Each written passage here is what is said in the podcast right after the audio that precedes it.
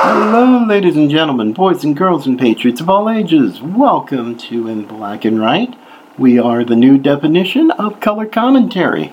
I am Jerry Brooks, the baby faced assassin of freedom, also your tour guide through the whacked out alternative universe, which is Joe Biden's America. And here we are on a post Hurricane Ian WTF Friday. Yes, my friends, it has been quite a week, to be sure. So, uh, so I do apologize at first not being uh, consistent this week, but yeah, I had a lot to do and to get ready for. As Ian did a number on the state of Florida, especially down on the southwestern part of the state along the Gulf Coast. Uh, cities like Fort Myers, Naples, Port Charlotte, Sarasota got a lot of the storm. They took a lot of the brunt. They are still dealing with flooded areas. The water hasn't completely receded yet. Uh, there was plenty of rain and a lot of wind uh, along the Tampa, right around the Tampa St. Petersburg area. So yeah, I mean to the point where the storm was so powerful, it sucked a lot of the water out of Tampa Bay, uh, which was really weird to see. Uh, but the water will be back, and for some uh, rivers and streams, yeah, they will. The water will come back. I'm just hoping it doesn't cause damage or cause even more damage uh, that's already taken place. Now, the storm has left Florida. It is right now already been hitting the Georgia coast, uh, cities like Savannah and Brunswick, and its next target seems to be the Carolinas, uh, South Carolina first, uh, cities like Charleston, and for my friends in Myrtle Beach, South Carolina, hey, get ready and batten down the hatches. Uh, Ian did pick up speed and strength uh, when it got over the Atlantic, and so now it's a Cat 1 again. It was a tropical depression for a while, but now uh, it's now a Cat 1, and so it's looking to also hit the North Carolina coast, the Outer Banks, uh, places like Wilmington, where I have friend, some friends there, uh, Cape Hatteras, a little further north, and maybe even parts of eastern North Carolina. So the storm ain't done yet.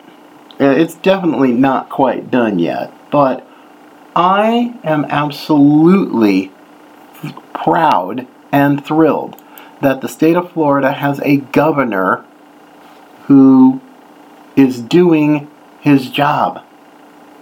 And and he's not being partisan about it.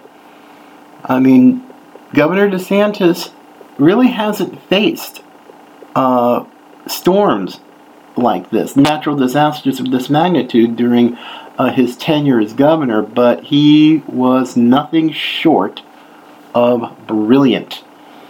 Nothing short of brilliant, and showed why he is a leader, a real leader. He was all over this situation last Friday, but long before the storm even hit Cuba.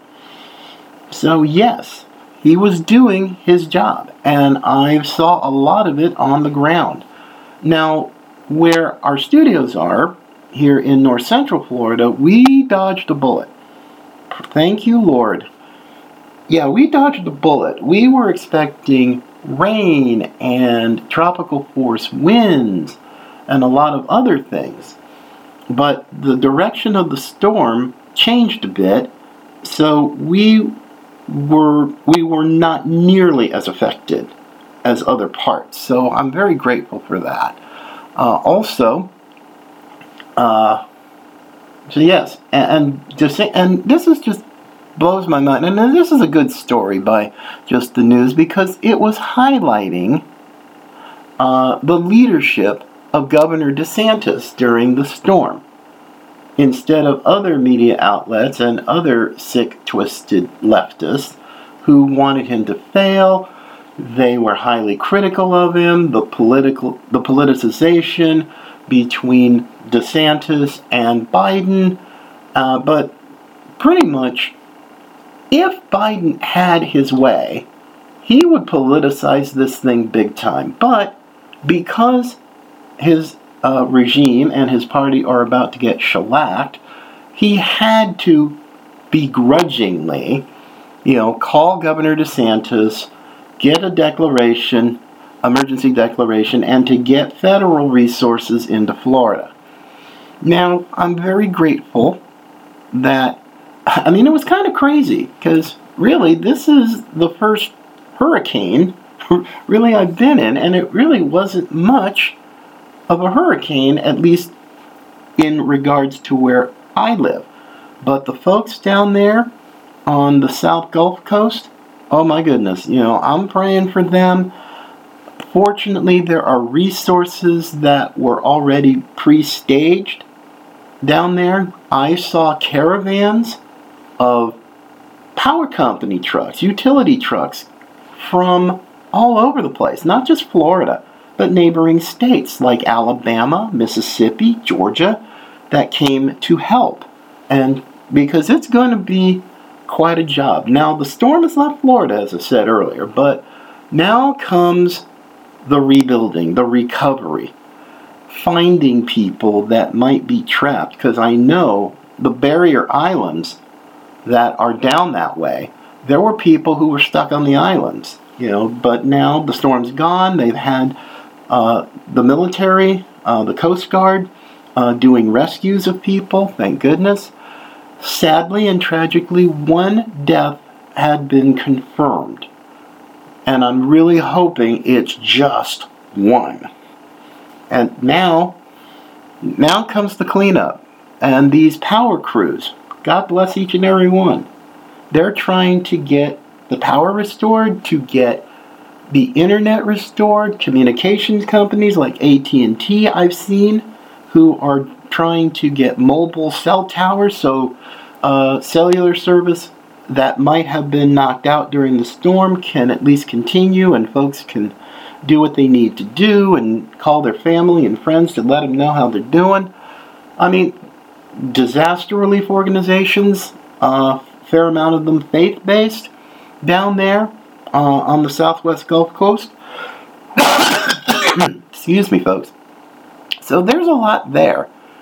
And yes, it's nice that Governor DeSantis, at least in some media outlets, is getting a fair shake because he and the First Lady of Florida, his wife Casey, yeah, they've been doing a fantastic job. They've been working with their emergency management people law, state law enforcement, county sheriffs, local police, they've done what they need to do. And it kind of scares me a little because I saw some of the footage from down there. I mean, down in Naples, Florida, the flooding was so bad that a fire, a local fire station got flooded. I'm like, it's kind of ironic. I mean, these folks are first responders and they needed to respond uh, at their own firehouse. That's pretty. It's pretty wild, but I'm definitely a lot more confident that things are going to get done in as quick a manner as possible because we actually have a leader. Not a politician, but a leader. And he didn't care about party affiliation. He just wanted to save the lives of Floridians. That is was his principal concern. And for that, Governor DeSantis, God bless you. Thank you, thank you, and thank you. So now we're in uh, recovery mode. And I almost wish, you know, it's kind of a weird segue, I kind of wish that was the same for our economy. because today, September the 30th, is the last day of the third quarter. And, well, put it simply, it's not looking good. It's definitely not looking good for the economy, for the gross domestic product, for inflation, or really anything. And this is the news that does that the Biden administration and Democrats don't need and don't want. And they're going to try their best to spin it. They're going to try to put on the happy face, but no, you can't get really much of a happy face right now. You really can't.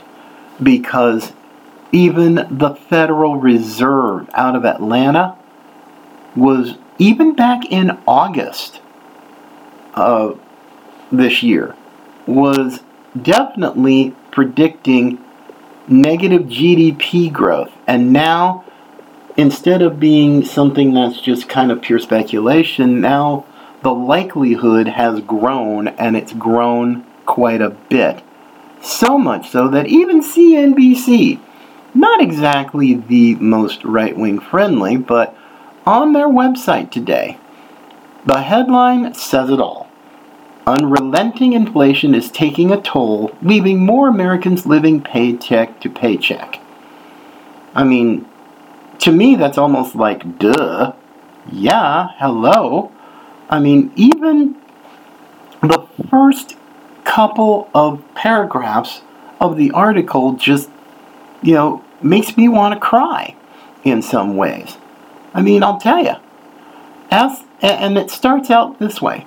As of August, 60% of Americans were living paycheck to paycheck, according to a recent Lending Club report, a number that hasn't budged much since inflation hit 40 year highs. A year ago, the number of adults who felt stretched too thin was closer to 55%. Even high income earners are feeling the strain, the report found. Of those earning more than six figures, and so at least $100,000, 45% reported living paycheck to paycheck, a jump from the previous year's 38%. Now, folks, let's get real here. The Federal Reserve of Atlanta was predicting this. We now have the mainstream business media talking about this. We are a mess. Now, of course, the mainstream media will also try to avoid it as much as possible, but they can't anymore. Because when the third quarter GDP numbers come out, do not be surprised, and I think a lot of Americans won't be surprised, that the economy has shrunk again for the third straight quarter. Now, if they're going to try the whole thing that they did the last time, trying to say, well, technically we're in a recession, it's like, no. If we get three straight quarters of negative economic growth, oh, we are definitely in a recession that hasn't been seen since 2008. You've got problems in the housing market. Housing markets are, are, are suffering. Mortgage refinances, ever since more interest rates have gone up, they've shrunk big time. So, yeah. So, if you want to try to say that, excuse me, both, if you're going to try to say that everything is all hunky dory after three straight three straight quarters of negative economic growth, then you're either on drugs or a full blown liar. And this is not the kind of news that the Biden administration and the Democrats need right now. They don't need it because it's going to already make a train wreck that much worse, especially given this report of 60% of Americans living paycheck to paycheck. That means you're one paycheck away, essentially, from economic oblivion. And it's not going to get any better at the current rate. If inflation is going to stay over 8%, if you're going to have to deal with rising interest rates from the Fed, and they've probably been a little too aggressive with these, you know, jumping three quarters of a percent every time. I mean, when President Trump left office, interest rates were around 2% or maybe a little bit more. Right now, we are at approximately 7%. That's huge. A 5 percentage point jump in less than two years? Don't tell me everything is fine. I mean, the people who say that the economy is fine, I don't know if they're actually lying or they're just like way too elite. And this includes independents, and there's and Democrats are still getting shellacked by independents, poll after poll after poll. Just name the issue: the economy, inflation, gas prices, food prices, utility prices. And it's not going to get any better as the fall continues and moving into the winter because gas prices are going to go up, heating oil prices are going to go up, especially in the regions of the country that get a lot colder the Northeast, the Great Lakes, the Plain States. So, yeah, it's not going to be fun anywhere. So, why am I spending so much time talking about economics? Well, it's rather simple. Because these are the issues Americans truly care about. Not climate change, not abortion, not threats to American democracy. We already, if anybody's actually paying attention, that we know where the threats are. We know who is a danger to American democracy and, and all of that. And it's not MAGA Republicans. Oh no. It's the FBI. Weaponized and the DO and the Department of Injustice. These are the people who are the real threats to America. And once again, Miranda Devine, the columnist for the New York Post, has done brilliant work again. And her story that she came out with, with um, I'd say about a couple of weeks ago, in her one of her last columns, um, talking about an FBI whistleblower named Stephen Friend, who's from Florida. And he was a whistleblower. He came out and talked about all the shenanigans and all and all the other hinky stuff going on at the FBI in regards to assigning cases. oh my goodness, excuse me, my friends. But yeah, it's crazy. And yet, because of that, he was suspended stripped of his badge, of his gun, and oh my goodness, that was just the beginning. Uh, Miranda Devine, and I want to play this because it will tell you a lot of things of how thoroughly messed up things really are. Um, Miranda Devine it was interviewed by Fox News' Laura Ingraham on her show, talking about uh, the involvement of Facebook and other social media, and some of the things that were done to not just uh, St- Stephen Friend, but to his wife, which is really messed up, folks. So, but it's just, it's not going to take long, just a couple of minutes, but I want you to hear all of this in its full context. It's crazy, folks. So, this is Miranda Devine uh, on Laura Ingraham just recently Uh, conspiring to silence an FBI whistleblower. Well, last week, FBI Special Agent Steve Friend came forward to accuse the FBI of deliberately manipulating the way case files are logged in order to create false and misleading narratives about a rise in violent domestic extremism. Now, most of the cases relate to January 6th, but the FBI is kicking them to the field offices across the country, creating an illusion of some widespread threat. Now, Mr. Friend was then suspended by the FBI last week for refusing to participate in what he regarded as an unnecessarily heavy handed raid over a January 6th misdemeanor.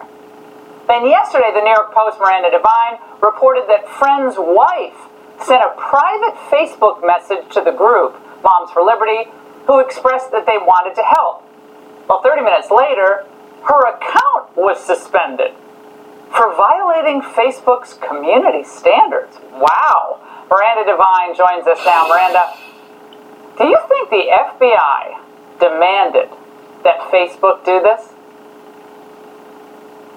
Well, I don't know whether the FBI demanded it or whether Facebook just voluntarily decided that they would start censoring any communications, uh, whether private or public, about this FBI hero whistleblower, Stephen Friend.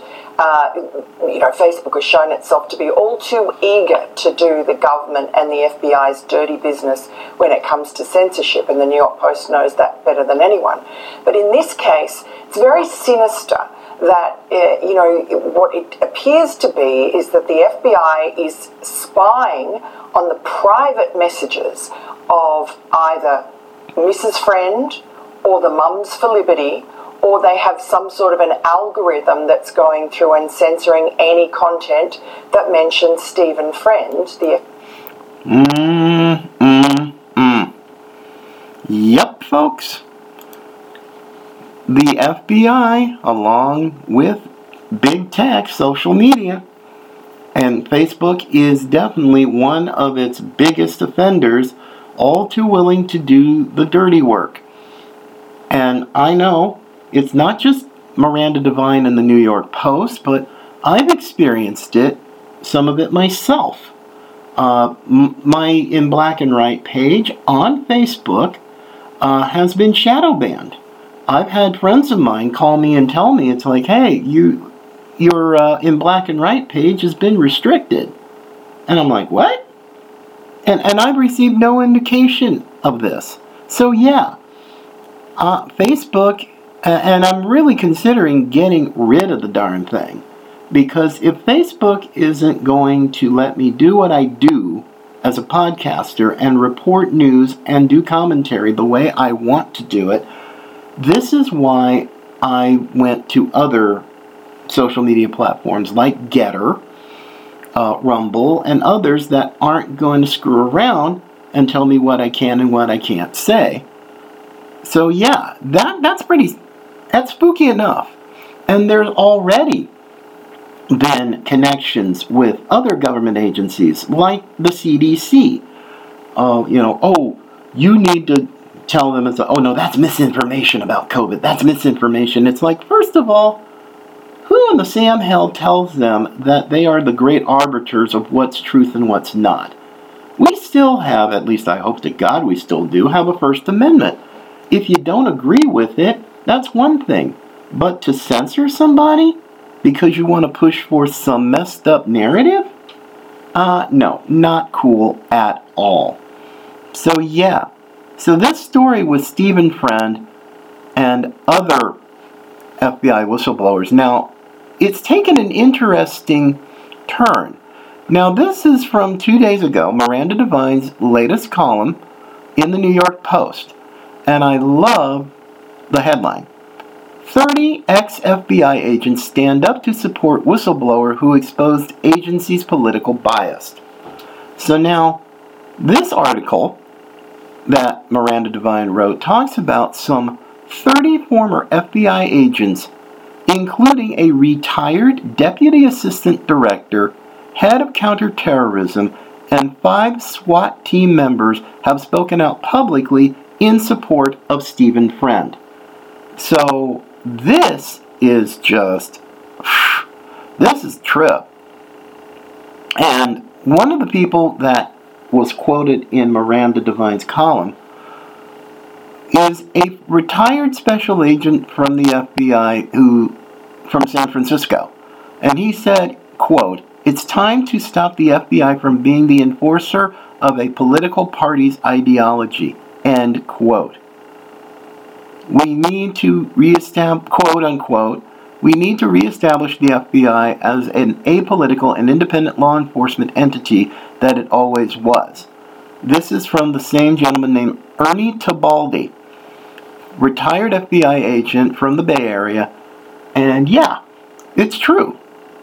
It's true. Stephen Friend, who may not know the story, he a 12 year FBI veteran, part of their SWAT team, has been just put through the ringer. But now his wife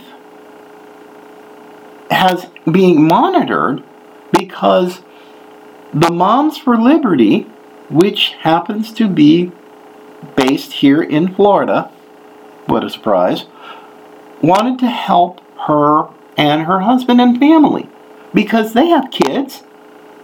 So, yeah, and so now Mrs. Friend gets her account suspended by Facebook for a private message that was sent to her? Seriously? This is why. Uh, oh, this is definitely why. Should the red wave come, if McCarthy is so committed to America, the first thing out of the chute, right? Well, first off, get, defund the 87,000 new IRS agents. That's number one. Number two, defund the FBI until they come to the proper committee and answer questions because this is not what the FBI's job is. It's not for any law enforcement agency, be it state, local, county, whatever. No, this is not what you do.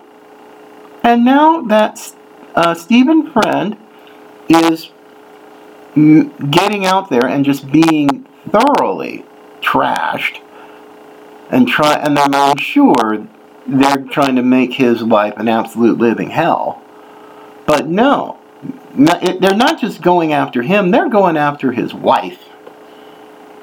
Now, oh mercy! I, keep thinking about this, and I just get all I, I, cannot wrap my brain around this. I just can't. Holy cow, folks! What is it? What is the FBI trying to hide? They're using uh, security clearances to silence any and all critics, but for the courage of a guy like Stephen Friend, and God bless you, sir, and thank you for ser- for serving the country and telling and speaking truth to power. That's what needs to be done, and this is why November the eighth is just the beginning. That's phase one. Phase two is going to be in January when the new Congress is seated. The new committee chairs have been named, and they need to be ready to go on day one to start holding hearings, especially the Judiciary Committee and the Appropriations Committee needs to basically say, uh, no. No, no, just no. And the FBI needs to be held to account. I'm talking not just Christopher Wray, the director, but Merrick Garland, the Attorney General, as well. Then you throw in, you know, all the other uh, usual suspects. You've got Mayorkas at Homeland Security for his dereliction of duty and not protecting the border and lying about it. Ugh, that's just messed up too. But oh my, my, my, my, my. This is a story that is not going to be going away anytime soon in spite of the mainstream media. So January is going to get real interesting, maybe early February, getting these hearings started and bringing these people in and to talk directly and make it public. Televise the hearings, make it open. Because if you're going to do what the Democrats do, Republicans, you're no better, and you have once again violated the trust of the American people as a whole and for the constituents that sent you to do your job. And you've already blown your commitment to America. So, yes. So, forget that. Uh, couple of funny things that's really hilarious. At least to me, anyway. mm, excuse me, my goodness, it's been kind of rough today. But Just the News has a great story. Apparently, Bill Clinton uh, went to an event to honor the late Madeleine Albright, who was his Secretary of State and the first female Secretary of State and UN ambassador, and she worked for him. But I love the headline uh, that just the that the just the news reporter did. Bill Clinton warns Democrats not to let defund the police and socialism hurt them this election. I I I, I, I had to do a double take on that one because I thought, did I read that correctly? So I read it again, and I'm like, yeah. Defund the police and socialism have already hurt them. The polls are showing it. Defund the police? Yeah. No wonder you have cities like New York and Chicago, Minneapolis, Seattle, Portland, Philadelphia, all with record setting crime rates. And the year has three months left. I mean, there are cities like Philadelphia that are heading for record territory as far as homicides and other various crimes. Defund the police was an epic, and I do mean an epic, failure. And now it's to the point now, like in, in Minneapolis, they are demanding that more funding for police, and it's being supported by voters. So now, for all the woke white liberals out there who seem to be highly mistaken about a lot of things, you obviously didn't think through the issue enough because the people who are going to be the most adversely affected, and I've said it time after time after time, it's going to be minorities black folks, brown folks, maybe even Asian folks. It doesn't matter. They, those communities that have the highest crime are going to be affected the worst. Time after time, city after city. Do some homework. So no. And no, that this defund and socialism? Please, we're seeing socialism. I mean, of all kinds. I mean, everywhere, in all kinds of ways. I mean, mask mandates, vaccine mandates, what is being done to school kids even this year with masks and everything. Because you have Randi Weingarten on the American Federation of Teachers, which are a bunch of freaking Marxists. Marxists, they are control freaks, and you even have teachers in school districts who are majorly in rebellion and they're not going to follow their school district's requirements for uh, anything that doesn't go in favor of CRT or trans or gender ideology or anything like that. They are absolutely going into open rebellion. And I say good. Let them. Let them find out painfully. If you don't want to get with the program, then you do not need to be teaching kids. And your little opinion doesn't mean anything in the big picture. Nothing. It doesn't mean anything. Because I'll tell you this what I saw during the Florida primary back in late August 23rd, when 13, 13 of out of 67 school districts and their school boards flipped from leftist control to conservative pro parent majorities. And of those places that did flip, one of them, I mean, big, not small towns, but big cities, big counties like Duval County, which is Jacksonville, Sarasota, that flipped. and Miami Dade, the largest school district in the state of Florida, flipped to pro parent conservative majorities. So, yeah, it's coming. The Moms for Liberty, the Moms for America, all these parents' rights groups, which really makes me kind of sad because we actually have to talk about parents' rights in 2022? Seriously? Because teachers and school districts think that they're all that in a bag of chips? Oh, my lord, folks.